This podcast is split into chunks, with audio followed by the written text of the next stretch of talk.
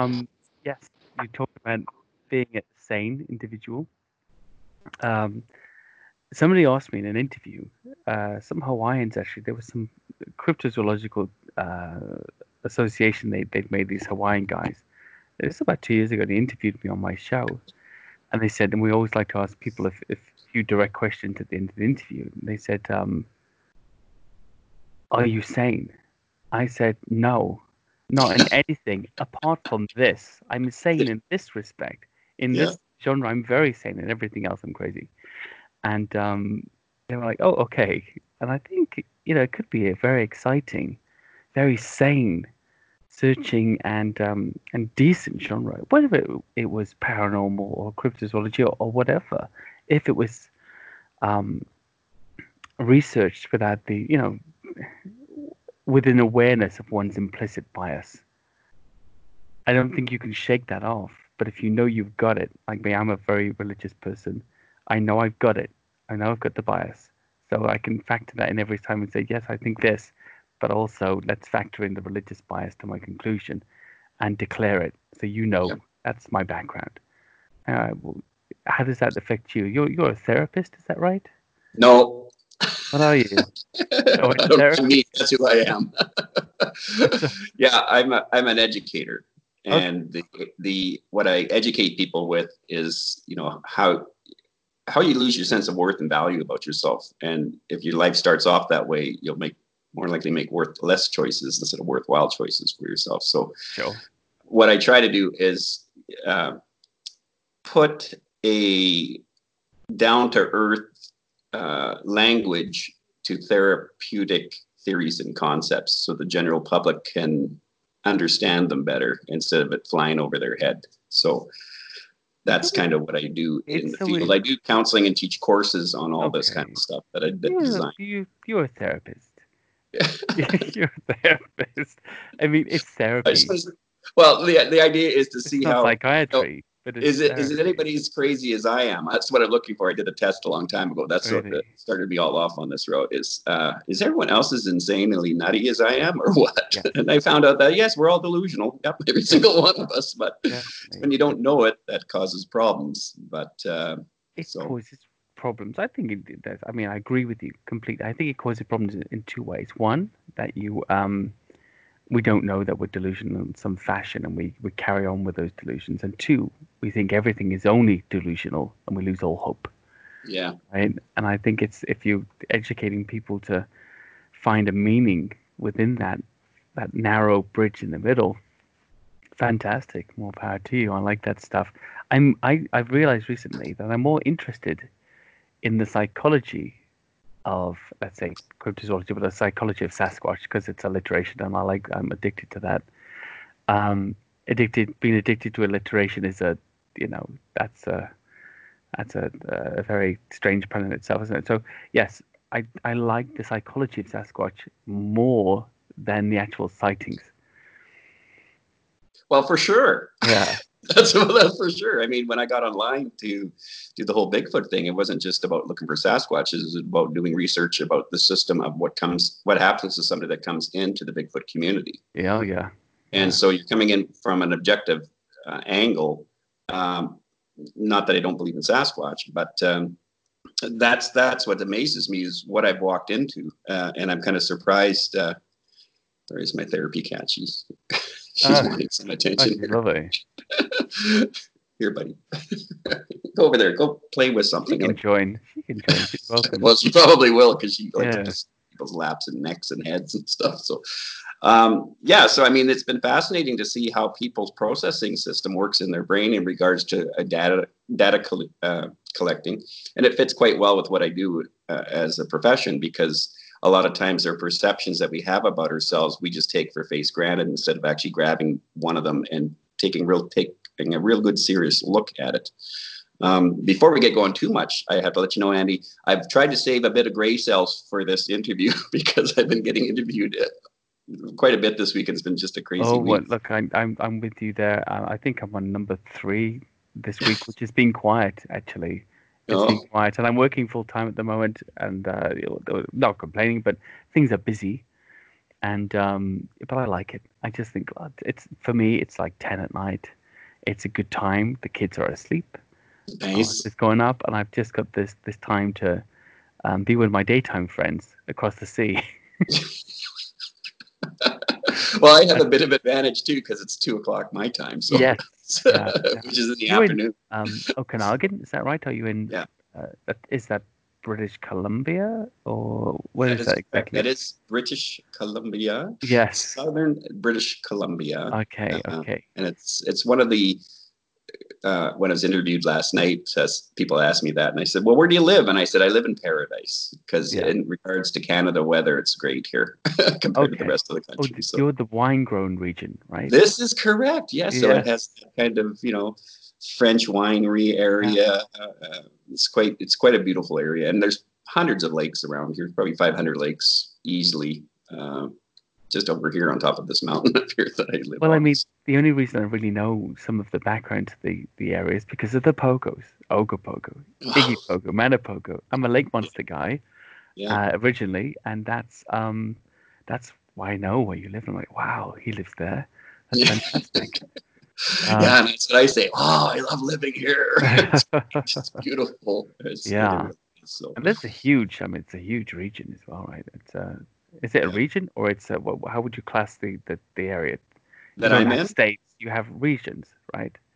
Um, yeah. Well, we have the, British Columbia is a province, one of the provinces of Canada. Yeah.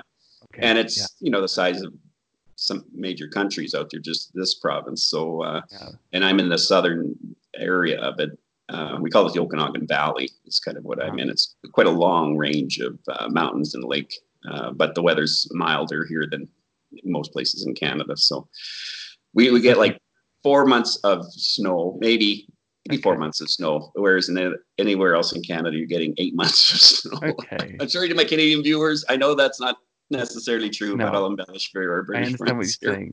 It's the Canadian Riviera, right? Yes, yes, yes, that's, Yeah. yes. It's a, that's Yeah. a good way of saying Yeah. it. Yeah. no, look, I um, I I can go with that. And I it's not the same deal. I know Canada gets some real weather, um, but I grew up in Wales, and um, in the the west it rains constantly. in Wales it rains like a daily on a daily basis. The the, the sky is seventy percent overcast throughout the year. Seventy percent of the year is overcast sky, and Oh. um, it's a beautiful place, but it's very green and kind of moody. I live in England now. I live uh, just outside of London. Right. And to me, here, it's it's it, I feel like it's a dry, flat place, and it's not particularly dry or particularly flat. It's just where I came from, what I have to compare to. It Yes. makes it a sort of paradise of sorts. Um, I've always wanted to go to Canada. I always wanted to visit Lake Okanagan and the other local lakes, the monster lakes, of course, and um, and waste some of my time water watching there as I do in Loch Ness and things like that. I always said that lake monster watching is um uh I'd say it's it's twice as boring as fishing, but ten times more fascinating. Because at least when you fish you catch something or you Yeah. you know. Uh, but lake monster watching, you might as well watch paint dry. I mean, if you look at the water for 10, 12 hours and you just get you know, blindness, you get this water blindness.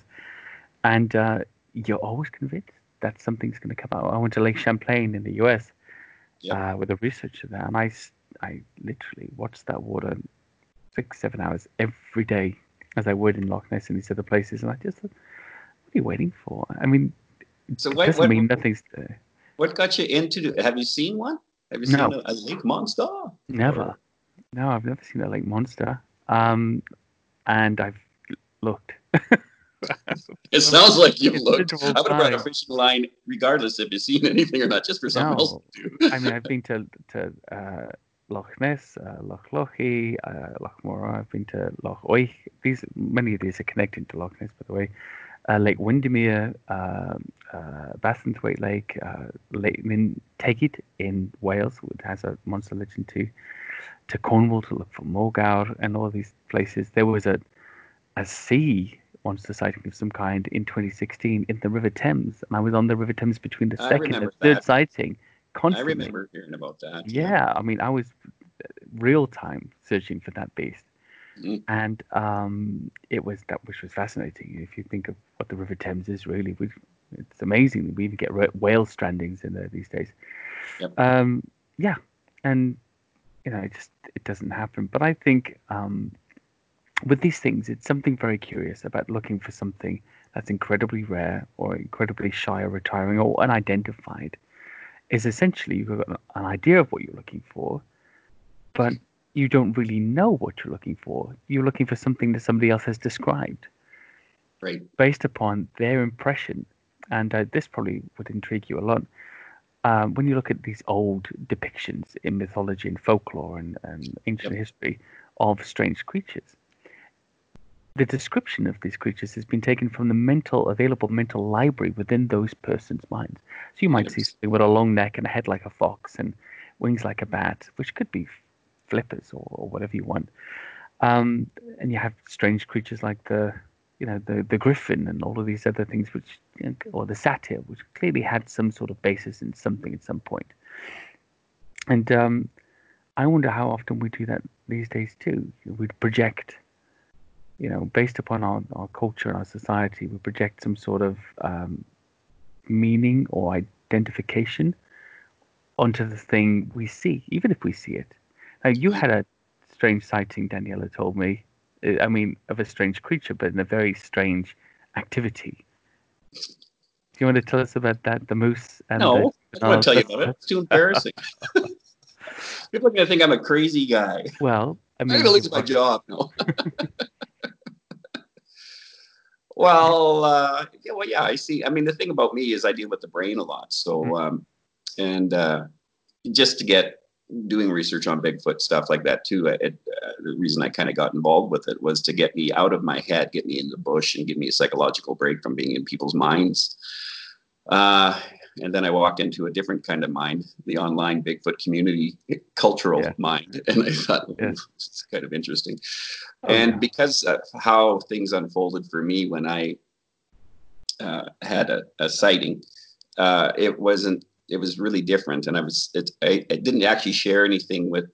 I shared it to certain people, just uh, probably five people before Daniela uh, got me to share it on uh, Hidden uh, Hidden Mysteries. Is that right? Existent. Yeah. Sorry, Daniel. That's in case she's watching. Um, but uh, and the reason why I was hesitant was um, I didn't know how to formulate it in an articulated way that would make contextual sense to people who would hear the encounter. Okay. Because it was so different.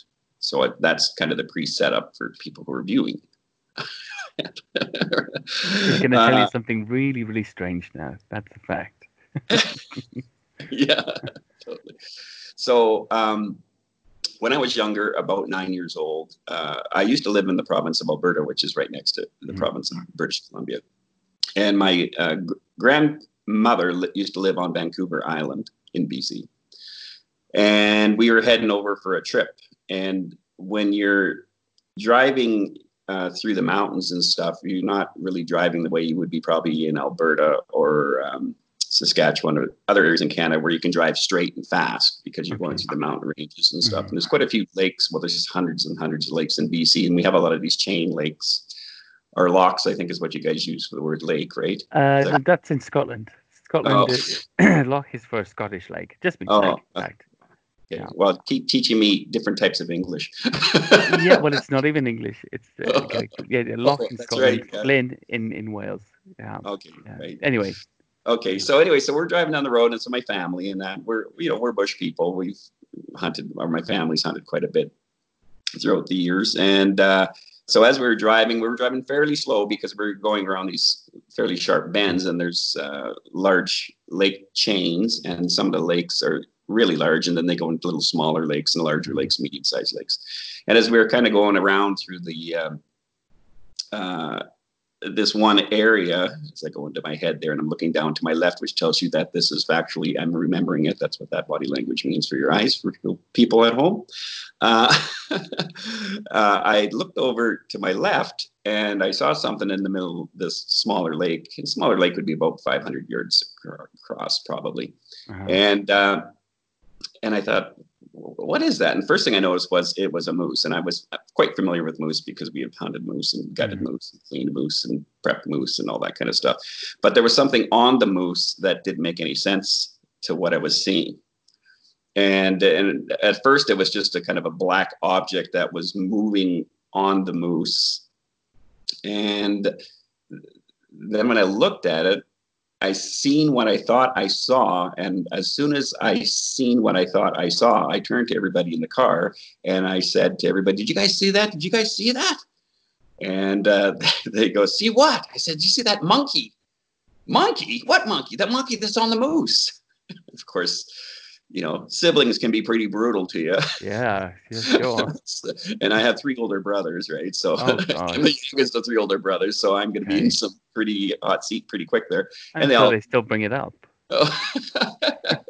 no, surprisingly, they they actually, even though they know what they do today, you know, they don't bring it up actually. Um, so uh, I, they all said, "What monkey?" And there, of course, there's craziness. You know, you're crazy or whatever, because we, we don't have any monkeys in Canada. Yeah, sure, sure. But uh, that when I was looking at was um, moose have fairly long necks mm. that kind of sometimes a little lo- longer than actually horses, depending on what uh, breed the horses. And I'm going to just shift arms here. So a moose uh, will go forest or, or go into a lake and it'll dip its head under the water, forage from underneath the, on the bottom of the lake and get weeds and bulbs and stuff that are down there. And then it'll dip its head down and then do that and then bring its head back up and go munch, munch, munch. And that's exactly what this moose was doing. Uh-huh. And, and uh, but the weird thing about it was that black object. So I'll try to sit back here a bit so you can see. So this is kind of the moose's neck. This uh-huh. is the uh-huh. moose's head. This is the back part of the moose, the shoulders. And this object kept moving up and down like that. And so when the moose went and dipped its head down under the water, that's when I noticed it looked like a monkey. Because it actually climbed down the arm. And it didn't climb down the arm with its butt first, it climbed down the arm with its head first. Huh. And it actually, I remember one time, I have it right in my head right now, is when the moose went down, it, it, would go right by the moose's head, but stay just above the water line. I remember its left hand going out and uh, touching it a bit. And then the moose would come back up like this, and then the thing would come down for the sake of the conversation, I, it's like a toddler Sasquatch. Mm. And then it would come down and sit back here on its back, and then the moose would go down again, and then it would do the same kind of thing, and then it went back up. and did that did about three times. Watched it for about a minute and a half because again, we're not driving fast; we're driving slow. Uh, but I haven't told that statement I said to everybody in the car because I was too absorbed at what I was looking at. Mm. And uh, uh, so when I looked at that, I thought, I thought, did I see what I saw? And I thought, yeah, I, I believe I do did see what I had saw, um, but I didn't know what to do with the information, especially after sharing it in the car and getting hammered, basted. Yeah, based about the whole thing. The interesting okay. thing about that experience was one thing that I, I is as plain as day as to uh, as plain as day today as it was when I seen it was the moose was not in duress or stress at all that this was thing was on its back the toddler, for the sake of the conversation, Sasquatch, didn't look like it was worried. Obviously, it was almost like the nurse, the the moose was nursing mm-hmm. the the Sasquatch. If I could have only seen it the way I could see it today, that would be investigating mm-hmm. it a whole different way for sure. Stop the car, get out. You guys go that way, you go this way. But uh, it was really perplexing so again, I mean, if uh, unless I've had a few pints of beer with people, I mean, who are you going to share that information with? Well, I think the qualification process has to be a lengthy one. Um, right, and so what I that's one reason why I didn't share it. Plus, I needed yeah. context so I could describe it what I talked about, so it would make yeah. sense, so people wouldn't know would know that. Well, had you heard anything about Bigfoot at that age, age nine? I mean, no. were you familiar no. with? no, concept? no, because if it would have, and if it would have, my brain would wouldn't have said monkey. That's what I think too. Uh, it would. We have, it would went to Sasquatch or hey, there's a Bigfoot over there. That's no, one of the, the, things I used to look out for.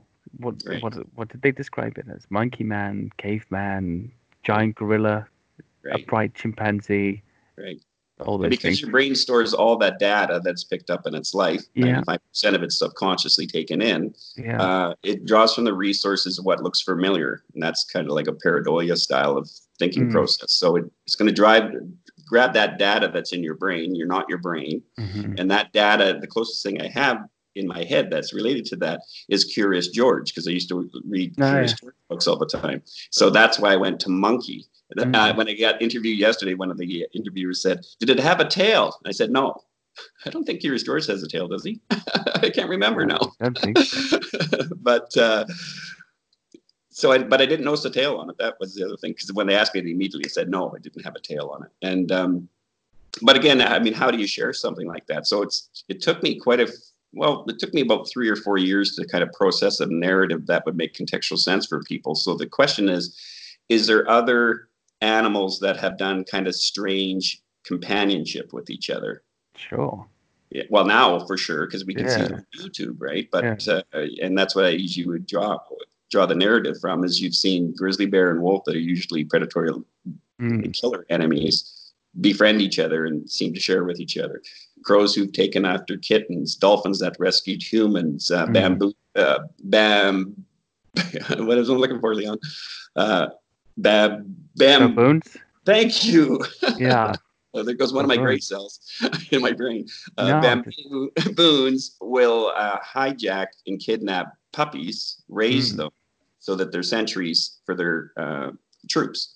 And we- uh, Yeah, you we know. don't give animals enough credit. I No. think really, we really don't, um, because it's easier. It's better for us to believe that they're just a bit dumb. But oh not. yeah, totally. or that Yeah, they don't this is the communicate with one another, and yet they share the same environment.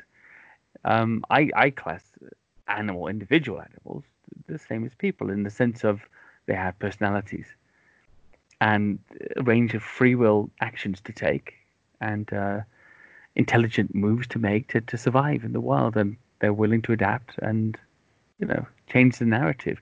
There was that one with the the the lion lioness who lost a cub and uh, adopted a fawn, a gazelle fawn, Right. uh, for several days. I think she looked Right. after this thing, rescued it from the, the pride, and you know fiercely guarded it in the tree. Yeah. It's um yeah, it happens all the time. One of the things that obviously everybody asks you as soon as you tell the story it must be detail, distance, detail. You said it was all black. That's an interesting concept. A lot of people often they are, are described as being black, but sometimes there seems to be a sheen, an open sheen to the hair, or a variant of grey and brown strips of hair throughout. What kind of description can you give us for that? I can give you a Everybody's obviously dying, dying to know. Of wait, wait, wait. I'm sorry. I'm going to disappoint you, Andy. I'm going to disappoint you. I can only see it as a nine-year-old traveling in a car. Uh-huh. And the problem with that is uh, you're at a nine years old, you don't have the same brain that you're going to have after you're 24, where your frontal cortex is now developed. Uh, so you're not, uh, nine year olds aren't really looking for details in things. They're looking for uh, emotional imprints of the, of the perceptions of what they're negotiating with. So it's very precise. I could tell you the actions that were significant Hmm. for a nine year old, which is they were playing, nine year olds play. Uh, the the toddler Sasquatch was playing down the neck. That's what was Mm. so neat. That's why I was excited when I said, "Hey, hey, hey! Did you guys see that monkey? Did Mm. you guys see that monkey playing on that moose?" That's a nine-year-old's response. That's not an adult's response. So, Uh-huh. and again, it's only a minute and a half long. And I'm, you know, for what I do as a profession, I, I'm aware that the brain has a terrible tendency of drawing resources, those Lego blocks in it, uh, into past events. So the question is kind of like, how does Ah. one, right? So I have you a don't bit want of to build up the event uh, to be more detailed than you remember right, for the sake of giving a clear explanation, of Right. course. Or because trying to what do people defend your position because you're getting ridiculed. So that's I what mean, you should never do that because you're already claiming that you saw uh, juvenile Sasquatch playing on a moose.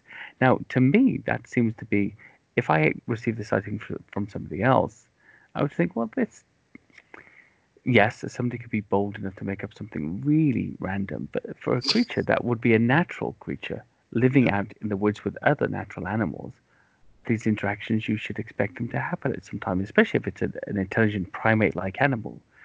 Um, so why not? I think well, that sounds very plausible. And when Daniela told me about your sighting, I said, I like that. I'd like to hear about that a bit more. That is a lot better to me than the snarling, growling, you know, eight foot tall, heavily muscled beast that um, uh, used its infrasound on you. I prefer the the joyful juvenile Sasquatch playing on the neck of the moose, uh, or perhaps even using it to, to gather some of these tasty bulbs from the lake and sort of putting the hand in and, and grabbing a few on the side as they came up, whatever was happening. I don't know, but that that's fascinating, very fascinating. Do you think? I mean, clearly that didn't to a, a sudden interest in cryptozoology and other things, or did, did an interest in these creatures stay with you from that point onwards, or did you have some sort of reawakening? Pardon the, the, the, the term where you came back to the genre and said, actually, I, am quite interested in this now. I want to look further into it? Um, well, I, I, think again because when you're nine years old, you're, nine years old, you're processing things as just events. So you can, you know, you go snow tobogganing. Uh, yeah. Uh, it's, it's it, there's not there's not a kind of an interest kind of thing unless I mean I know some people who have had encounters when they were quite young and it was not as protected. They're not in a vehicle uh, they don't see it for long, and the event was very mm. dramatically yeah. responded to their situation where it actually paralyzed them in their fight, flight, freeze, or faint uh, uh, defense mechanism. Uh, the the other thing a little bit, and you're gonna help have to help me keep stay on target here, Andy, because I'm Absolutely. like okay. I never stay on target. All right, you're welcome to just yeah. So you know, the idea about that's possible. Well, again, when I was getting interviewed the other day, I said, you know, a hundred years ago in Canada, we used to have moose. Uh, we used to train moose. You can train a moose to pull a plow, uh, to mm-hmm. pull sleds. Uh, to we used to ride them. And so uh, the interesting thing is, if if a Sasquatch is uh, more has a higher conscious availability to itself. In other words, what that means, it can recognize itself as it mm. sees itself, compared to just uh, not being able to have conscious awareness. Uh, and the debate, of course, is are they more human-like or they yeah. this? And I don't know what they are. They're Sasquatches, whatever that happens to be. But if they're more human-like, well, if, if, humans, humanoids, can ride mooses and train mooses and hang out with mooses, and they're supposed to have a higher conscience ability as far as Sasquatch theories are, um, yeah, I would think so that uh, something like that could happen. Uh, I can't I'd agree. If a mo- uh, if a baboon can uh, steal and raise a puppy to be a sentry guard, then the Sasquatch can train a moose. to dig out some tasty bulbs from the lake. Yeah, well, I mean, anything you deal with any kind of strange kind of thought, mm. uh, uh, you know, uh, ID ideology, you know, paranormal yeah. stuff, Sasquatch stuff, uh, dogman, whatever uh, you want to call it. I mean, uh, most of it's all speculation and hypothesis. It, it really and, is. And that's the that's probably the frustrating part for myself. Um, there's a reason why when I look back on that incident, I know that that particular incident isn't just a fabrication of different memories and ideas that's been projected on that. And the advantage that I have had, unfortunately, in my life, which has helped me do what I do today professionally, is I was sexually abused actually as a baby. Oh, wow, okay. Okay, so I'm about eight months when this has happened. But the problem is, I have you have three brains in your brain: your primal, your emotional, and then your cognitive brain. Uh-huh. But I'm only operating under my primal brain because my emotional brain hasn't developed yet because I'm only eight months old. That's going to happen over the next two to three years. Sure. And then I'm going to start at five to seven years old. I'm going to start getting this little sliver of logic that says, "Hey, how can Santa be at this store, that store, and that store?" So there's okay. this, you know. So before that, it's magical thinking, right? And that's where the brain usually would draw and connect dots for past memories when you're younger. So it, you have to be very specific. So I had to negotiate for my own uh, sense of well-being as whether or not I was a, an adult person who perceived I was sexually abused as a baby uh-huh. compared to uh, an adult person that was sexually abused as a baby. Okay, I understand. Yeah, sure. So because and the only the, the way that memory have, would be stored, stored as a very uh, juvenile. I mean, not even a toddler. Yeah, and so, uh, but there is a recording system in my primal brain, which is my pictorial and my auditorial uh-huh. system. Uh-huh. And on top of that, I have a, uh, a, kind of a sensory perception in my nervous system that absorbs information, and especially when you're a toddler, up to 25 feet around your circumference. Mhm. So it's not what mom and dad are saying; it's what I'm feeling from mom or dad. Okay. And so you have to access a different part of your brain to find out whether or not that's a valid kind of um, reality that my perception of what actually I think happened actually did happen. Okay. And, and so a way of knowing that is, am I carrying sexual energy in my body? Because emotion is energy in motion in my body, sexual emotion in my body, way before my body's development should have it. Oh, I see. But how do you find that out? Well, then you have to have access to your other brain, other brains. Remember, because these three brains aren't connected to each other; they're separate. Is that uh, like a regressive therapy method or something like that? I mean, Well, in you a have way, to find yeah, out what yeah. happened. Yeah, you have to really understand how the inside works, especially your Uh-huh. sensory perceptions of how they work, how your thinking process works, and that. So your primal part of your brain actually engages in 0.08 seconds ahead of your cognitive brain. Uh-huh. So a lot of times when you hear people talk about paranormal uh, encounters, their primal brains are actually already hijacked and is actually moving already forward, either in fight, flight, freeze, or faint, I get it. Yeah. right? Where and then all of a sudden the event's over, and then your cognitive brain now 0.8 seconds is now aware, is now consciously aware. Cognitive brain moves slower than the other two brains because the other two brains are in, in, instinctual, hmm Okay. especially with okay. limbic system. It's okay. I hope Yeah. I'm not getting deep here. No, it's like it's, it's two hours. difference in counseling. between it's a difference between uh, reflex and the, your uh, the decisive action to move. Right. Right? Yeah, that's that's slower. It has to be Right. slower because Yeah. you had to make the decision. I completely understand. Um, but that's, I mean, that's very interesting. And based upon that, actually, there was a, a little uh, blog I wrote, which I actually presented to the um, uh, the, to the Ghost Club of London, with one of the oldest ghost clubs in the world. They invited me That's to speak. I don't know why. And uh, it was, what was it called? It was um, it was basically a, an entire blog about that, about how our uh, sort of instinctive reactions to things, based upon our foundational cultural beliefs and the things we've inculcated uh, uh, into our philosophical or faith-like outlook on life, dictate what we're looking at. And one of the examples I, made to them was when uh, Cortez's ships were sailing towards the shores there, and the, the Aztecs and uh, Moctezuma, the king, and uh, the people who saw them imagined them floating mountains, and Moctezuma, their king, imagined them with Quetzalcoatl returning from the Right. from the east, and invited yeah. them in to essentially take over their entire society. And these were terrible. I mean, Cortez and his guys, essentially pirates, you know. Yeah. Yeah, and they thought they right. were gods, right? And they were they gods. fit the They, their their position was that they they fit the description of what it, he's supposed to look like when he comes back.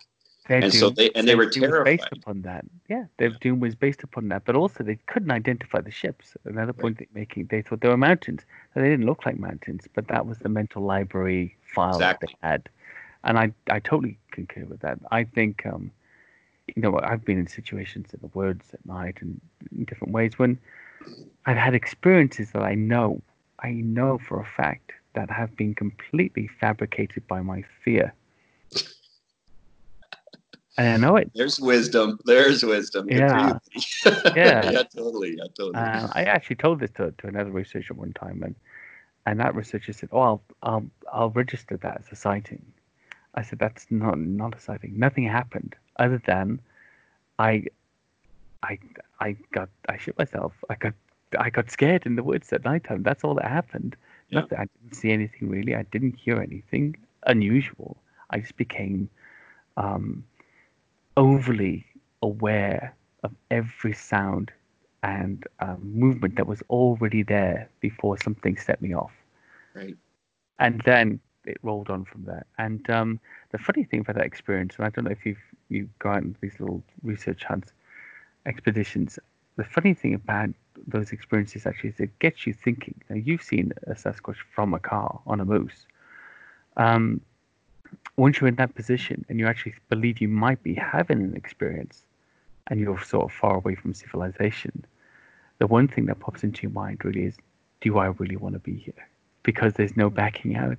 Oh, Do I. Yeah. do I really want this now? Because actually, if it's a bad situation, or if this animal, that's an individual makes a decision that it doesn't want me there and it's going to have to get rid of me, I'm helpless.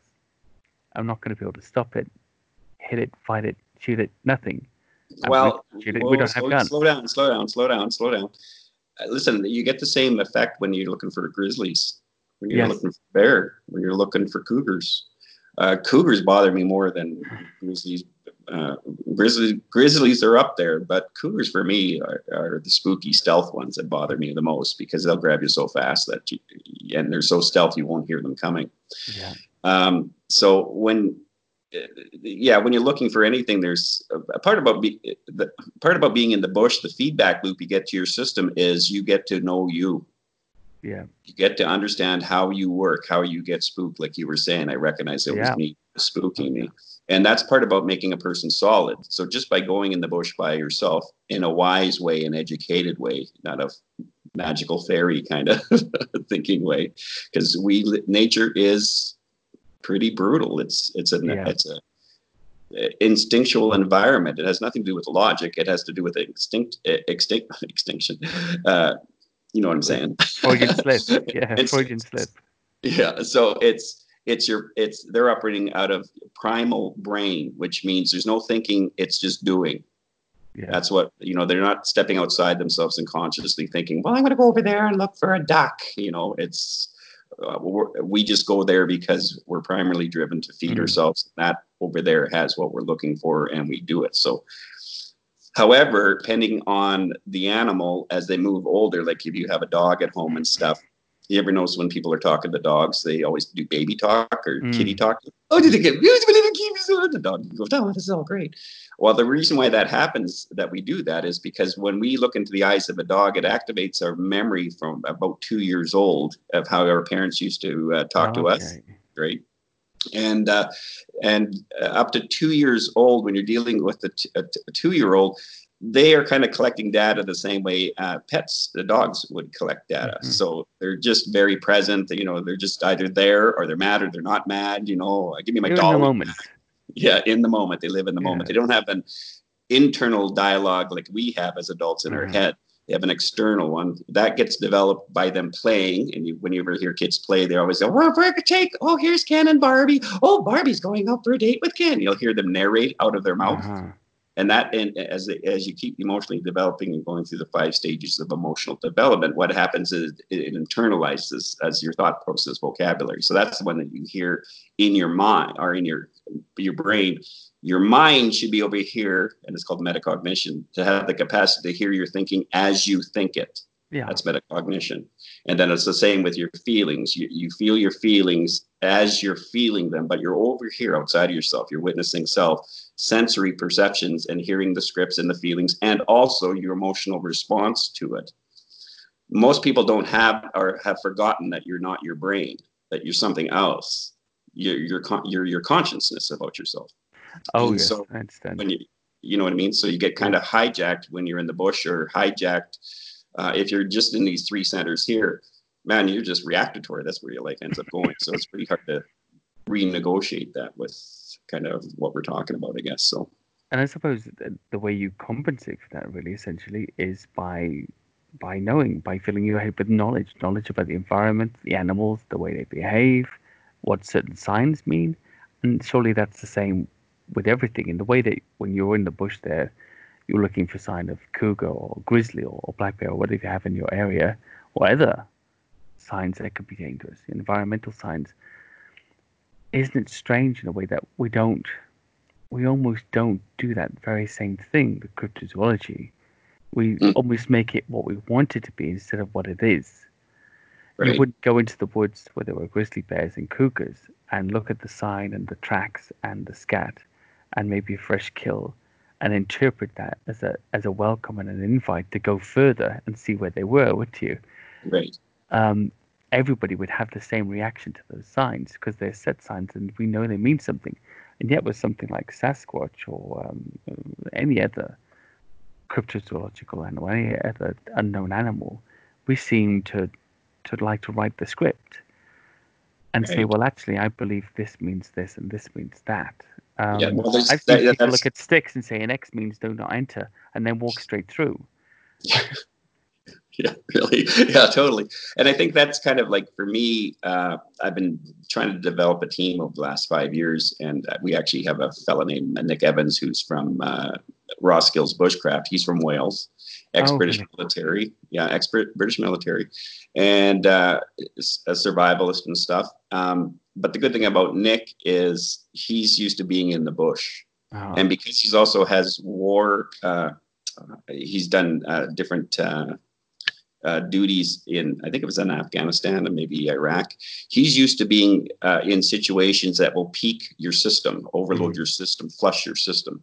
And then another fellow we have is uh, retired um, uh, fire chief for uh, one of the firehouses in Vancouver Island.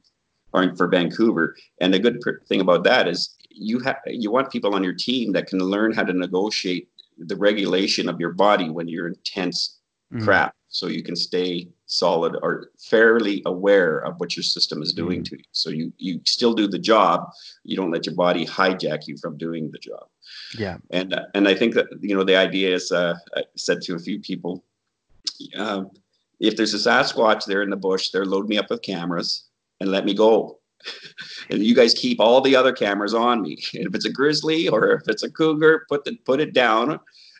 you shoot it, you know. But if it's a Sasquatch, I'll go walk right to the bloody thing, you know. And uh, you have to do that uh, if that's what you're if you're serious enough doing it. Now, I wouldn't do that ridiculously stupid, but I, I kind of laughed with them. I said, "Look, I've dropped dead six times already." And or sorry five times and and almost another time about two weeks ago. Uh, so uh, I, have worked that negotiate death to me already a few times. So the good thing is uh, I will be known as the dead man who proves Sasquatch's existence. Yeah. You guys will all become millionaires because you'll have it all on film and you'll say, he was such a great guy to sacrifice his life. Yeah. I mean, my name would be remembered for the rest of he gave his life so that we could live in the lap of luxury. I think that's a scripture verse. Wonderful. Yes, yes. No, yeah. no greater thing than a man laid down his life for others. That's great. That's a great. for the glory like of death. To the one, the uh, bear guy. Remember the bear guy? That whole documentary gets killed at the end. Harrowing. Yes. Um, yes. I mean, exactly. Essentially, you know, he gave his that's arms and legs, example. literally, so that we could live. Um, I think it's an interesting creature. I think, generally speaking, based upon the descriptions that people give, the behavioral descriptions that people give, this bluff charge type of activity that engages in, you know, the, the short halt before any harm takes place, tend, it seems to be of a primate. I mean, it looks like a primate anyway, of some kind, but it seems to have primate like behavioral characteristics. And you're wanting to stay away from people would be would be one of those. And it seems to, if it does exist, it does seem to be very adept at staying out of our way. And I think you know, we're clumsy, we're noisy, we smell. Um, if we're walking through the forest, it's quite easy to avoid. How many times have you been walking through the forest and seen a bear or a cougar or a badger? Right? Yeah. Not that not that often in areas you know them to be yeah. uh, present. So it's I always wonder, well, in the vast wilderness like Canada, um, or even if you go further up like Alaska, someplace like that, how would you know? You wouldn't know. Yeah. Well, then again, I've walked right next to deer that were right three feet, yes. four feet from my left. You know, I've. Yeah. I mean, I've been at probably three yards from a grizzly, and that was not a fun time. Trust me. No. Uh, and I just had to really do some major techniques to get me out of that one because it was stalking me for 45 minutes prior to me seeing really? it. Um, wow. Uh, so were you alone? I was alone, and oh, I had no. heat exhaustion, and it was 30 degrees, 35 degrees Celsius on the side of a mountain when okay. it hit me, and uh, that's when the, the grizzlies started to start stalking me. The only okay, thing that so it clicked that you were you were in in bad condition. Yeah, I was in bad. I was in really risky. I mean, condition. the bear clicked. It, it, noticed and said, "This guy's not doing well. I'll, yeah, let's um stick around." Yeah, yeah, stick around. Yeah, and keep out of sight though. It kept out of sight. Yeah, kept just wow. in this little tree line or the tree line to the left of the mountain cleft I was in, and then uh, then it stayed in that all the way down. It was a the reason why I was on the side of the mountain was my company sent me in there because there was an avalanche that went through uh-huh. about a decade and a half ago. and they wanted to see whether or not they we could come in and reclaim it with forest, uh, and that there's just huge boulders everywhere. Okay. And so it wasn't when I heard what I heard to my left, I thought that can't be a moose or anything because they'll break their legs if they come in here because of the boulder sizes, house size mm-hmm. boulders, car size boulders. Um, and then as I got down to the bottom of the road and came out, there, there's a lot more to the story. Uh, yeah, it came out. It came out, and it was looking right at me, and I thought it had uh, your dinner plate. Wow. And so I had to really emotion again. Energy, emotions are energy and motion, and uh, you you discharge a different style of energy out of your body than fear, and then you literally feel it hit the animal, mm. which will adjust the animal's behavior because the animal is feet is a sensory perceptual creature that lives in the mm. forest. That's how they sense things in the forest and you, you got to kind of plug into that sometimes people spiritualize that when it's happening to them in the bush or say uh-huh. you're ghost hunting you go in or i mean just think of it you're going to go into the into a cemetery in the middle of the night to look for ghosts okay well that's as soon as that happens that building block now is primary in your brain so you can be mr macho whatever you want to be but your primal part of your brain's already spooked because you just said, "This is what we're doing." the rest of your family and your body's going, "What the hell are you talking about? I don't want to go out there and do this. What do you? Why? You've already you, set up the scene. You've yeah, set up the yeah, scene. Totally. You've you've written the script of what's happening that night. Right. So I mean, it's kind of, I, but I understand that whole thing because I used to help out with um, Satanist investigations in Alberta. Okay. And we used to have to go into areas like that to check it out and stuff. And we did okay. see some other stuff that supernaturally i don't like using the word supernaturally but uh, as much as things that we you don't have an answer for certainly showed up okay. so but. okay Are you a private investigator as well then i mean why were you investigating those things uh, well because the police were having a problem with satanists in the area uh-huh. and they weren't happy kind of people they were kind of dangerous kind of people. Okay. And we, I, uh, I used to deprogram people in cults, and okay. one of the people I knew was the ex head satanic priest for Alberta, uh-huh. and we actually became quite good friends.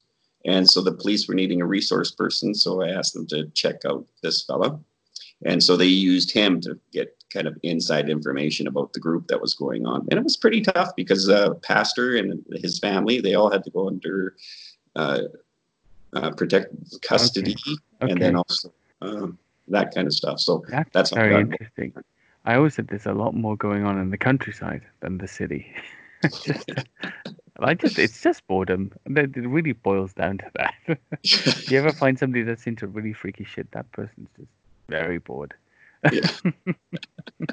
well, yeah, they got way too much time on their hands. Too much time. Yeah, too especially much time. conspiracy oriented wiring in your Don't head. move to the country if you want a safe a safe life where nobody's crazy. Move to some busy busy tower block in the city. Yeah. Just kidding.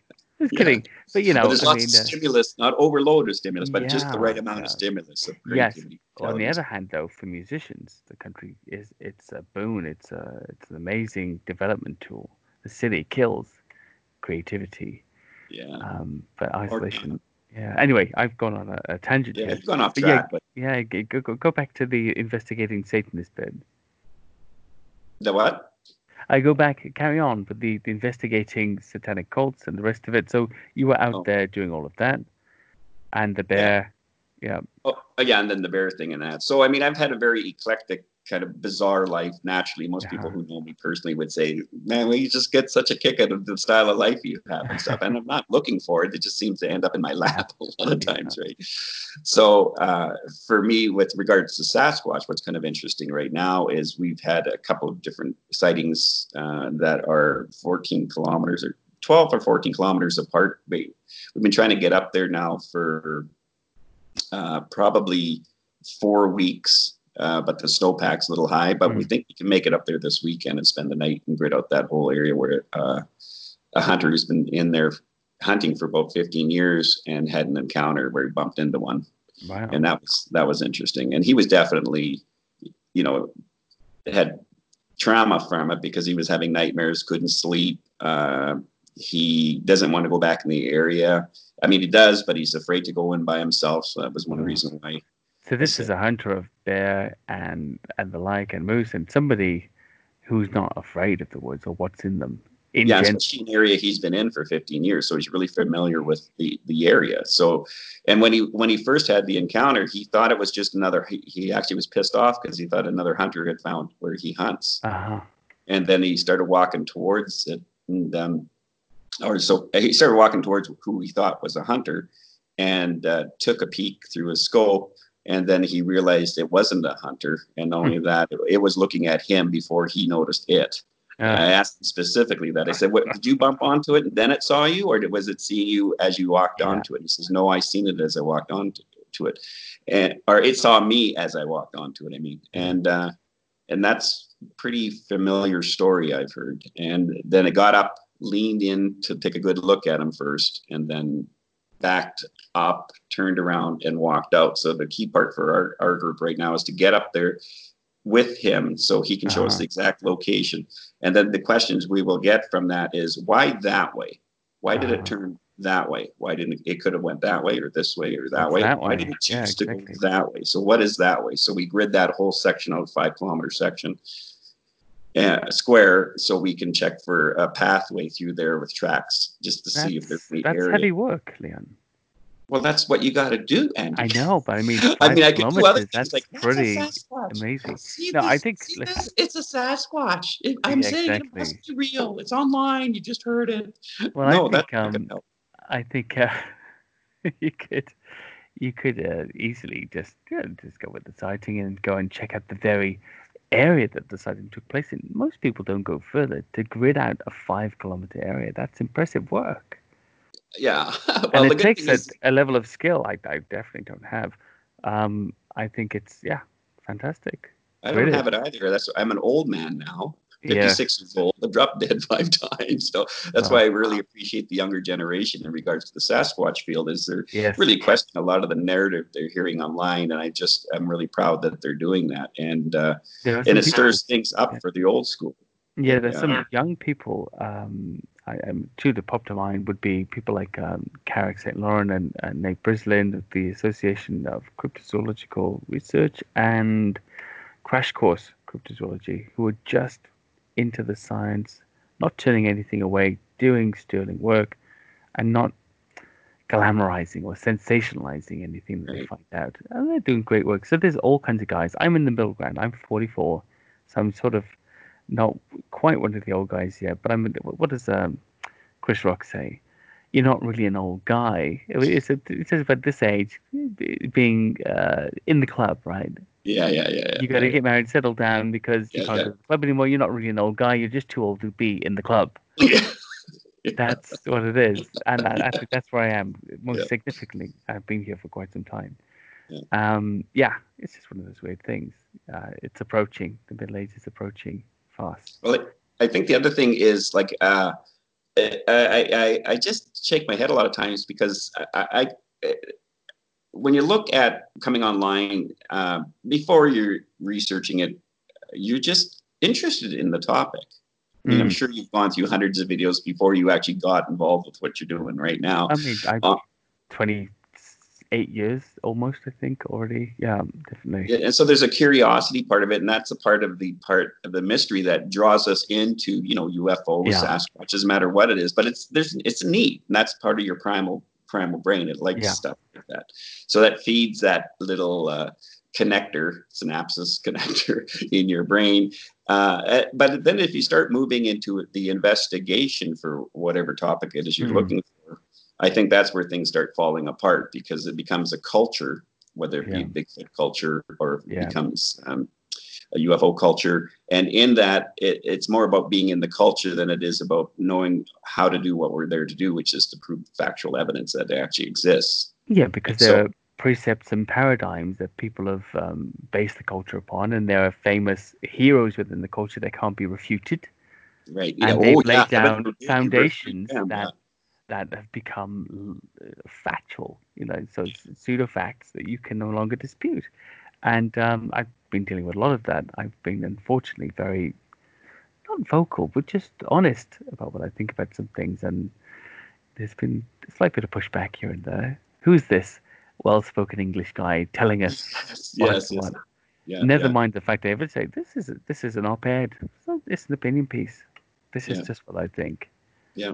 That, well, the thing too is like I I I have a problem with so-called critical thinking sites in regards to any of these kind of areas with the UFO and stuff, and they claim to be critical thinking sites. Because critical thinking sites are supposed to be about educating people how to be critical, how to have the scientific method, which draws us to the other point is do we want to know what's going on or don't we?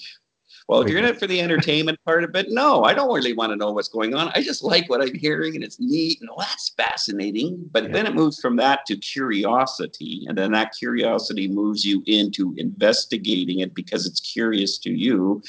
Then you need a standard. And we all need a standard. I don't care what perception in regards just to the Bigfoot topic, if you believe that they're interdimensional or that they're from UFOs or whatever like that, we mm-hmm. all have to use the same standard to um, vet information. And to me, it's the scientific standard. Scientists yeah. hate it as much as we're going to be frustrated with it because you spend a lot of time, finances, resources, people pouring into a concept and an idea. But what I find usually because of how the scientific method works within science, they have to bend the knee when new data is presented so they have to stay objective instead of subjective. Subjective truth is when you believe an idea and a concept and you start formulating a hypothesis. Yeah. And yeah. you yeah, and you bring it onto the table. That's biasness. That's what biasness represents. Objectiveness is to look at the data outside of your system because your brain's already you know when people are when you look at something and you told you told your brain with intent, I would like to buy a new car, and that's the type of car I would like to buy, whether it be a Honda, whatever it happens to be, or Toyota or Chrysler, then your brain starts looking specifically for that vehicle and you start noticing you see them all over the place. Now, mm-hmm. you're not mm-hmm. choosing to do that. Your brain's doing that because it's a part of what the brain does. So if you pick or a political side, I pick so and so side, I pick so and so side. As soon as I consciously choose a side, my brain starts looking for data to verify why I should be on this side. So if I choose, and you got to stop that whole process because if you don't, it's going to take you down there. It's called the sunken cost fallacy. Yeah. You can spend a lot of time and energy on there, but you have to vet that information while it's up here so you don't spend three years with a nice formulation. Because on top of that, too, you come online you start sharing that concept and idea, it gets you cornered into not being able to confess that you're wrong. This was the problem that I've had frequently, not not not confessing that I'm wrong. Um, so for a long time, I was uh, very actively researching the British Bigfoot stories and um, getting a lot of flack from the British cryptozoological community for being an advocate for that, looking into them at least taking the witnesses at their word and investigating, as we all should. Yes. Uh, no reason not to. And then, after much, you know, a lot of deep research into it, I just concluded there wasn't enough independently verified witness reports from multiple sources to justify being an actual thing as far as the information that I had at this time uh, is uh, concerned. Doesn't mean that the witnesses didn't see it, just means I can't really establish it as a phenomena uh, at this time. For me, just for me, then received even more flack from the other side for coming to the debunking my own theories. Um, and people say, "Well, I don't really want to read what you uh, uh, what you've written because you're only going to change your mind about it in six months' time. I have to reread it again." But that's what you're supposed to do. Yes. You're supposed yes. to say, "You know what? I could have been wrong about that." Oh, currently, as far as things stand, I realize I can't really support that hypothesis any longer. I'm still hopeful that it'll turn out to be true. And it's nothing to do with the witness reports. There's, there's no refutation of them. The eyewitness is always king in my mind. Um, but as to whether you can assign him a kingdom, well, you've got to, you know, you could do some research to back it up. I think that's that's the point. We're here looking for something, and um, or people, are we? Well, that's. I mean, I know you and I are. Yeah, we are, but we're we're not. a lot of these these sites and these organizations that sprouted out, I know they had a good intent at the yeah. beginning, but the bottom line is, you have people who are watching you.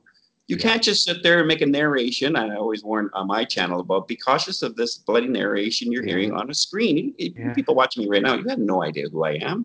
You have no idea who I am. So I can sit there and fabricate a nice narrative to make you totally believe what I'm talking about. It's But it doesn't mean if it's factual. just your word, and I think that's the point. Really, it's Right. just the point for all of us. Now, one of the jokes I made with Christopher Turner with the Sticks and Stones documentary, we're out there in Galloway Forest Park in Scotland, Yep.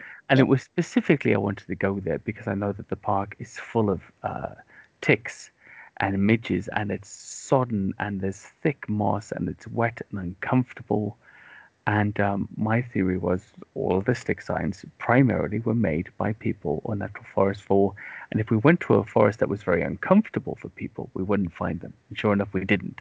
Yes. So, and I did the whole. that was brilliant. Actually, when I saw that, Andy, I Yeah. broke out laughing and I went, Oh, did you? brilliant. Oh, you saw it. Brilliant.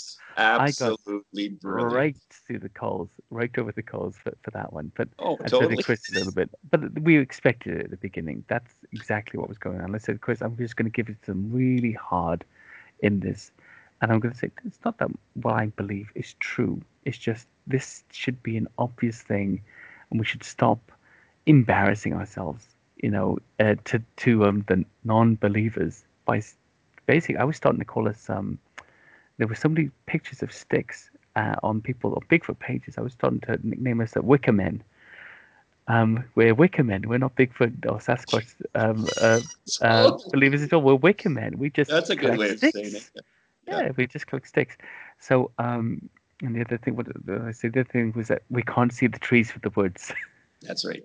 And that's part of that Parkinson's law of triviality, where Yeah. I mentioned in one of my videos, I said, uh, if you can hang on to the end, I'm going to throw a grenade into the Bigfoot community. And basically, what I was saying, I don't believe 99.9% of all structures we find online are from man.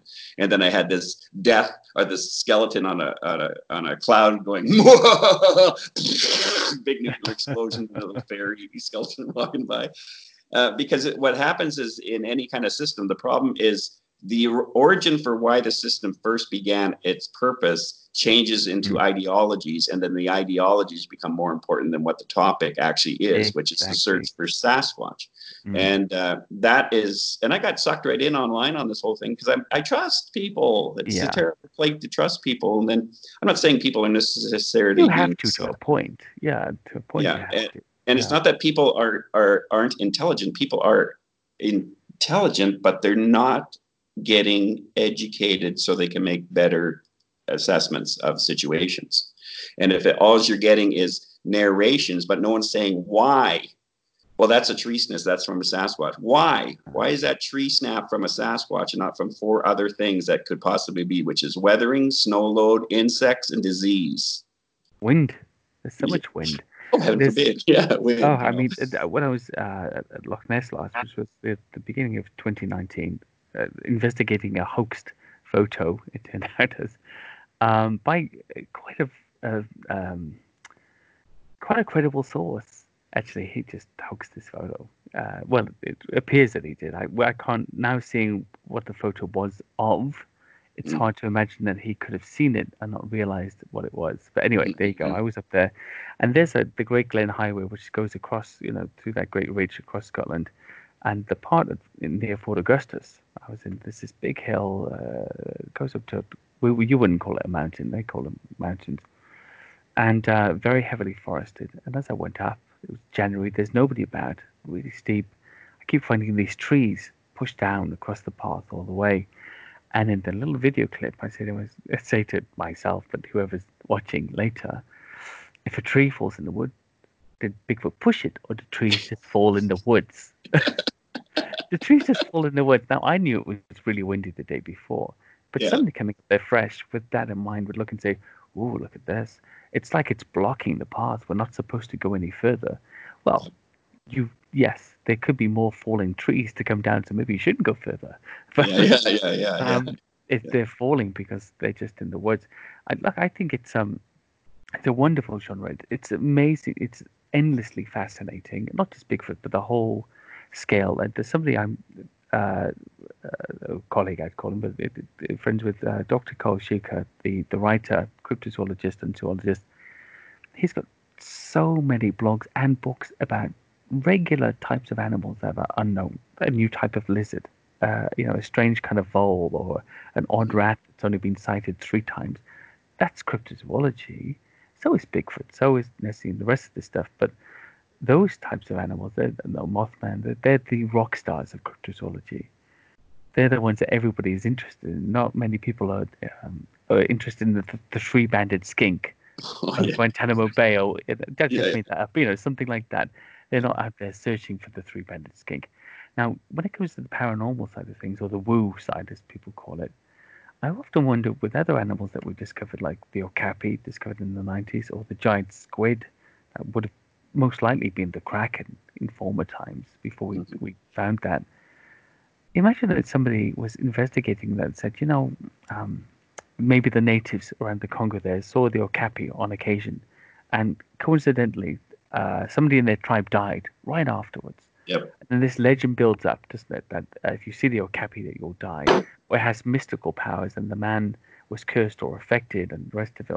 I felt like it was speaking to me. It got inside my mind, man. Um, you know, you would think that was ridiculous because we know the okapi is uh, just a regular animal. But if it was still out there undiscovered, well, what's it like? it's like a horse with the head of a giraffe and the, the legs of a zebra. You'd be like, what? That's crazy. That's a that's a totally made up animal. It doesn't exist. Yeah. yeah. Um, and a similar thing with the giant squid. It, every time it disappeared, we couldn't find it after a sighting. If somebody said it jumped into a portal, you'd be like, oh, come on. And that's why I think it's sometimes it's too much of a stretch when we do that. I'm I'm a Christian, married to a Jew. We both believe in God, but we have different concepts of that. That one person that we believe in may be real, but our concept of what he is or what it is is very different to one another. Um, right. Maybe not. Well, I mean, you're going to have a bit of a process on that whole thing because there's two ways of knowing truth analytically and intuitively. Mm. And we call it a schism between the heart and the head. Uh-huh. In other words, you can't intu- in, you can't convince anybody by data that you actually love your wife to death. Yeah. You could maybe see you do acts of it, but doesn't mean yeah. that that can prove it. So there's always been a, a, and that's part of the spiritualization of the brain, which is not your chakras. I mentioned that before. There's actual housing part of your brain. It's right here, or uh, so yeah, it's, it's on the right here on this side uh, that houses the spiritualization because it's a, a, way your brain tries to cope with not having data or information of knowing what you're experiencing or looking at. I was talking to somebody today about the thing about uh, spiritual things is, especially when it comes to Christian things, is uh, we have a terrible tendency of spiritualizing things in regards to the theology we listen to. But when it becomes reality, the incident that has been spiritualized becomes reality. It makes contextual sense in the real world. Okay. So, a good example of that is the Jews. Uh, they were expecting this return of the Jesus, who's the big emperor, king, soldier coming back to save oh, them. Oh, and right? Yeah, yeah. And does he show up as a big king on a nice horse with a lance and all that? No, he shows up with a donkey, and he rides a donkey into town. Uh, that makes contextual sense according to the scriptures. Didn't to the Jewish people who projected onto the scriptures what they were hoping th- that uh-huh. meant. And that's the same thing when you're looking at projections and stuff in regards to any type of data collecting. Is you there's a parts of your brain that you have to be aware that like right now i'm looking at you on a screen or people are looking at me on the screen and all you are actually seeing at home right now is that right there that's 2020 vision so the mm-hmm. width of your nose the width of my nose everything else that you're seeing around me here your brain is actually reproducing it uh-huh. until you look with intent to that specific spot filling in the blank and it's happening. And so that's why as soon as you're out in this area here in your visuals uh, you've got to watch out that your brain doesn't play some tricks with you because like for instance that one where you went and found out that well it can't be necessarily a, a it's got to be kind of a fake picture because he would have known that what he yeah. was looking at was oh, right yeah. there but was not no room for him well hold on hold on hold on let's slow down. Let's be a little fair here. If you've told your system with your database that uh-huh. you're looking for a a monster that's like Loch Ness or the Ogopogo. Uh-huh. Uh, that image is now projected onto something that other people that might have seen but your blinders and projection parts of your brain are already bought into that's what it is. So that's why you're actually seeing what you're actually seeing. And th- that's a weird thing. Illusionists use it all the time on people to trick people's brains. Uh-huh. Uh, when I teach courses and want to get, uh, uh, especially on courses on perception, I want to get people's attention.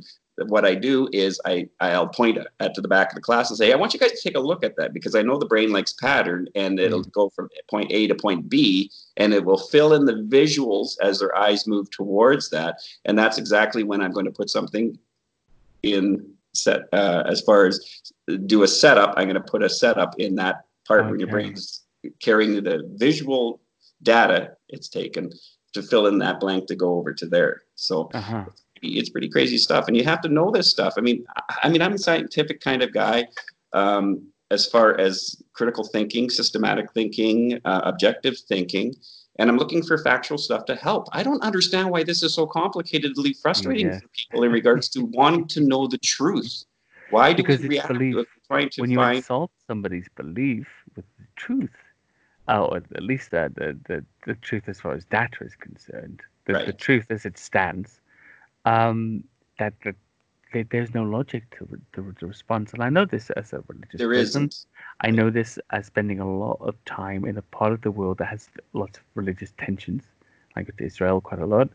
And um, uh, one of my funny experiences I had in Jerusalem actually was uh, when I went to the old city. We went to the Muslim quarter and the Jewish quarter and the Christian quarters, there's two, the Armenian and the, the Christian quarter. Um, my wife's brother at the time, he asked me what I thought about it. Would I like to go another time? And I said, no, I have been back since, but I said, no, I, I didn't enjoy it. And um, he said, why not? I said, Jerusalem, the old Jerusalem city anyway, it's like um, inviting three friends to a party that hate each other, but they all really like you, and none of them will leave because they're your friend. Mm. They're the friend. That's important. And Mm. you know, there's a religious perception that they're all there for the same reason, essentially, you know, ideologically speaking, and yet there is no um, there's no symmetry in acceptance or communication between them. Although the reason is essentially the same. Know the details are different, and you know that seems to extend out in the Bigfoot community as well. So they're all in. People are. Everybody is interested in it for the same reason, but the ideology, the details of that reason are different per person. And when you insult that, and you, I find out on so many Bigfoot pages I formerly respected, and now people putting all of these blurry blob squatches of all the classic blurred bushes with red circles, and you know, and I think Yep. um, it, it's odd. But what the oddest thing about it is not that somebody's posted it; is the amount of comments, the highest level of interaction, comments and likes, and you know, criticisms and fights as well.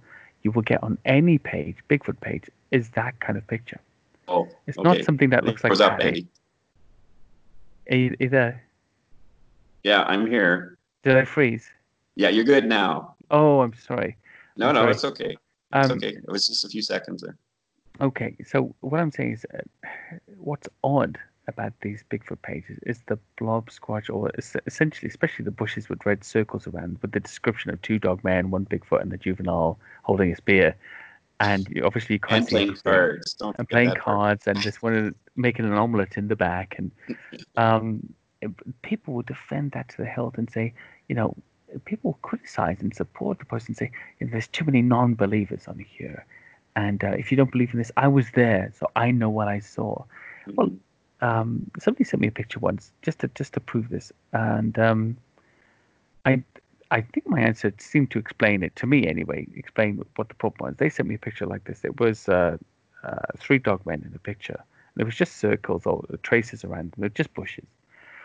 And um, I said, uh, oh, "Thank you for the picture. I'm really sorry, but I, I I can't really see what you photographed. I can't see these dog men you're talking about." And I was like, "Yeah, duh. I mean, they're cloaking. They're invisible." And I said, I said, I said, I replied, "Well, if they're invisible, why did you take a picture?" and his response, sense. Yeah, what's his response back to that one? He didn't answer. Respond at all. Yeah, blocked. I think I was blocked after it. that makes that makes kind of sense now that you say it the way you Yeah, said it to um, me. If they're invisible, why did I take a picture? Yeah, it's pretty nutty for sure. This is where we are. Yeah, this is where we are. Well, I think that you know, I, I would back up a little bit too. Is you know, re- low resolutional style of capacity of thinking on in Western culture has really gotten lifted compared to the capacity of having high resolutional uh, ways of thinking, and that's about having capacity to really look at things at a deeper level. And uh, part of it is, well, depending on what country you're from, it's kind of funny about. Uh, the Brits, the Aussies, and the Canadians, because we all have history together, Mhm. we also carry a kind of an imprint in us because of that history. Uh, and the Americans, no offense to my American friends, by the way, when I'm saying this, uh, we don't see it the same way they see it. And um, there's a bit of overlap in certain ideas and certain things and certain concepts, but our culture is a little different. Uh, you know, Brits can smile at us and speak with their accent, and you'd be slapping us with an insult, and we'd say, "Oh, yeah, yeah. Right. This, this Well, happens just a lot. because it's in your British accent, okay, Yeah. that must be right, you know.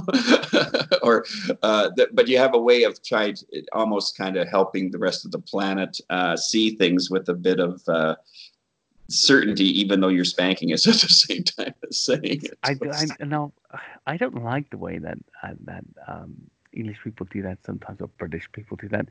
And I've often wondered, am I doing it when I'm talking to people face to face? I hope not, but I think there's something about the accent. I've perceived this uh, from the North American side. Let's just say North America in, in general. Sure. Um, Americans, especially Canadians, a little less because they're more used to the accent. Um, but i there's still some of that. And I often wondered um, how often are they just listening to me speak instead of listening to what I'm saying? And I'm thinking it's like 70 30. 70 30. And thinking that I know what I'm talking about because of this um, uh, assumed um, IQ that seems to come along with it. Now, if you live here in the UK, you know that's far from true. Very far from true. Yeah, totally. And I mean, we're we're not uh, overall countrywide. One, Yeah. we don't sound like me for the most part, and two, we're not that bright. Um, and the one thing I do like about Americans, especially and Canadians too, is that when they choose to do something, they choose to become expert at it. They find out every single thing about every single facet and aspect of that thing. They nail their colors to the mast and say, "This is what I'm doing." By the way, everybody. British people don't do that. They just kind of hide it. Then they say, "Well, yeah, I speak a bit of, French," which means they can order a beer and go to the shops. When somebody, like when a French person says they speak some Italian, they mean they can like have a conversation. They could live there in a basic sort of fashion, being yes. polite to people, but they couldn't do calculus or or Yeah. philosophy yes, yes, yes, you know, yes. and that's the difference. I think we're an awfully unprepared people as far as expertise is involved. We've got a great intelligentsia and very smart people. We're very good at getting experts to do things, but I think as a general population, we don't really have that that fire that the Americans have, especially. And I'd say this. And I think the difference, the thing the Australians, uh, New Zealanders, British, and Canadians have in common, and what makes us different to the Americans, is that we are all subjects we have a queen. They are citizens. And that's the difference. They've got that citizen mindset. You can be anything you want to be. Right. Whereas we have this kind of, well, especially in Britain, this history of I implicitly know what class somebody is just by talking to them. Um, and if theirs is above mine, you know, subconsciously, and they feel it too. I can feel it when we speak. And yet, to a complete stranger to the culture like my wife, she gets a foreign exemption. She just gets to ride the wave, and she doesn't know what anybody is. We just all sound the same. Well, I think the difference too is that we are still uh, countries that have our tribes intact. Uh, when you look at the American system, political system right now, it's really turned into troopism, which is not a good position for any country to be in, uh, because no one can hear anybody because they're too emotionally caught onto Yeah. the. I don't know if that some of that is part of some of the symptoms that I see online uh, on uh, Bigfoot channels of reactionary stuff because it's almost a very similar scent to the, the when uh, tribes turn into truthism. And tribe tribalism is we might be different culturally, have different perspectives in that, but we still have a civility and respect towards each other. Mm. But once we turn to truthism, is you I notice you're not one of our believers, okay. and then we have to do some. I either have to convert you over. It's kind of like when I deal with Christians as well. I have a pastoral degree, by the way. Convert or uh, kill. What's that? Uh, truthism, convert or kill.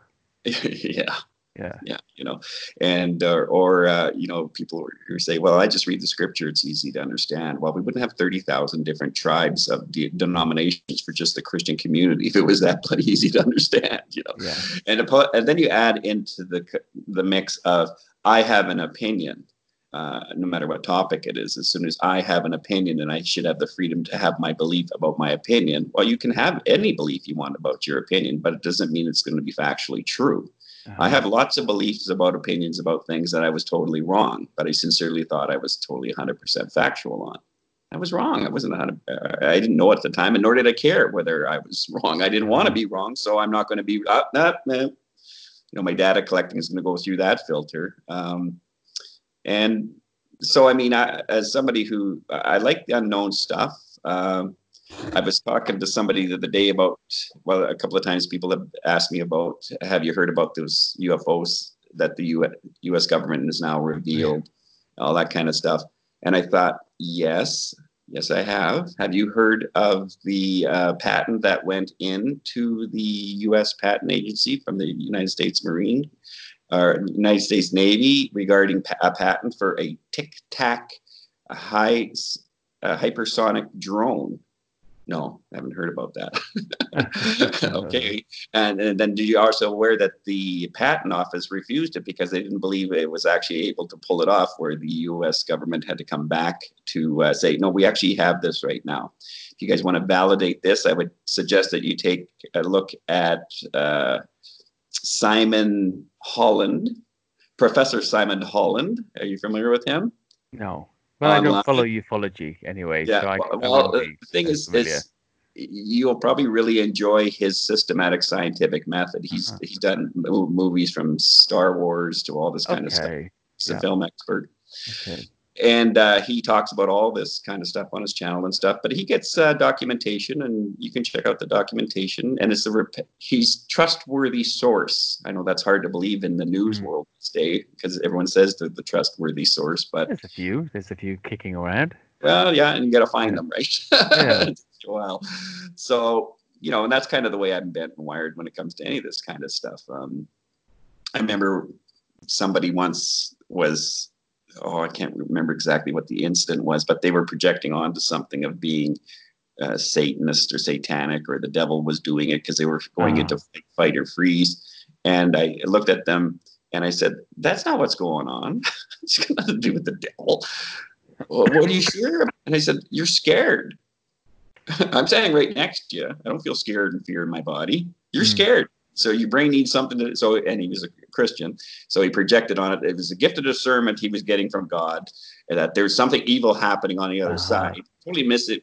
And again, this is this when when we spiritualize things, we can't see the actual evidence of what's going on. Yeah, there's a guy on the other side of the room, and he's throwing shit all over the room and destroying the room. He went to, he's demon possessed. I yeah. went to, holy smokes! I bet you this guy's got a pretty bad, pretty bad, serious wound in his soul. Yeah, well, yeah, I, I, think I've encountered that a lot during my um, religious life, and it's something I like to refer to as the jukebox Jesus.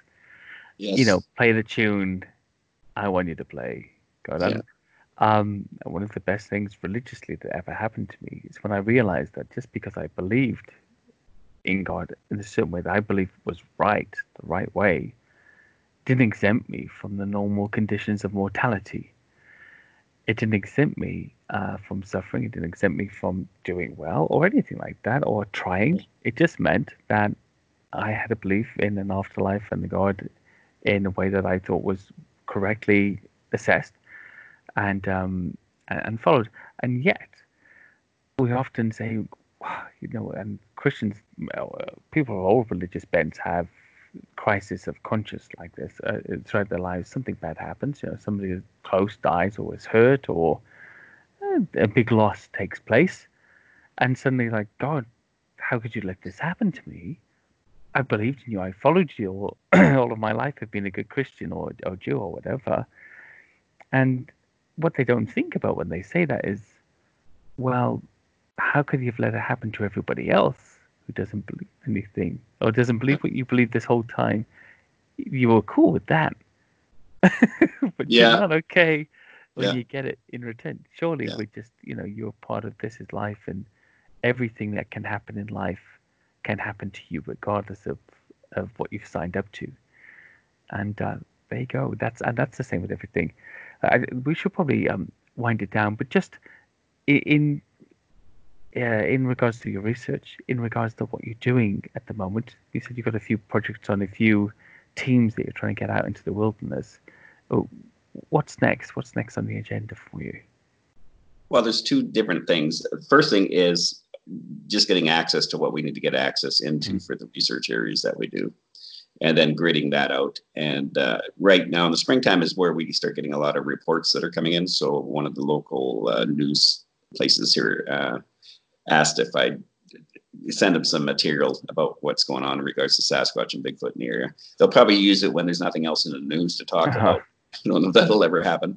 Uh, but it, that, that's kind of the important part is you got to get your name out there regards to this Mm. kind of stuff so that it's pretty embarrassing for people who have experiences because again they don't know who to talk to Mm, and and it's kind of concerning for me that people who have had experiences that they connect up with a fairly balanced solid uh, organization so they don't get kind of caught into some of these ide- ideologies that are out there um, that I don't personally invest in myself, uh, believing in. Um, so there's that side of it. The other side of it is to I, you know, I like science and I like to find out whether things are factual, and I want to know if I'm I know what I'm talking about in Mhm. regards to. I don't have a problem admitting if I'm I'm wrong.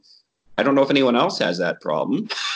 My suspicion is I don't know if the liberty's available for other people to say I, I was totally wrong on that. Oh, you know, it's okay. it's very liberating actually to totally. to You don't say have to that hide. you're wrong. Yeah, I mean, some people uh, they make a uh, a career out of it, but that's not not my intention. But yeah, it's very Yeah. liberating to say, I think I might have been wrong about that.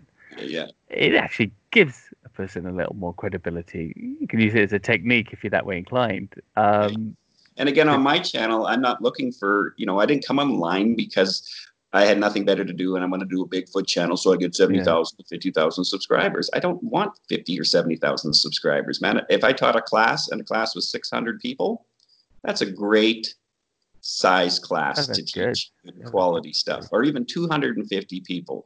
I don't need 100,000 people. I need the right people. And if that's 10 right people across North America, that's what I need to find a Sasquatch with. And uh, I'm not here to be. Uh, I'm I'm pretty solid in who I am as a person. I, I don't. I'm not here to. Oh, I got to go online. I got so much going on already in regards to what I do professionally online and on this kind of stuff. It's pretty hard to have any time to do what I'd like to do. If I was doing it full time, I would break it down every. oh yeah. So I mean, So- there's um, there's just so much to get done and so little time to do it in. However, uh, assuming now that you've you've peaked, you've had your number of near-death experiences, you got them out the way, you can be with us for a while.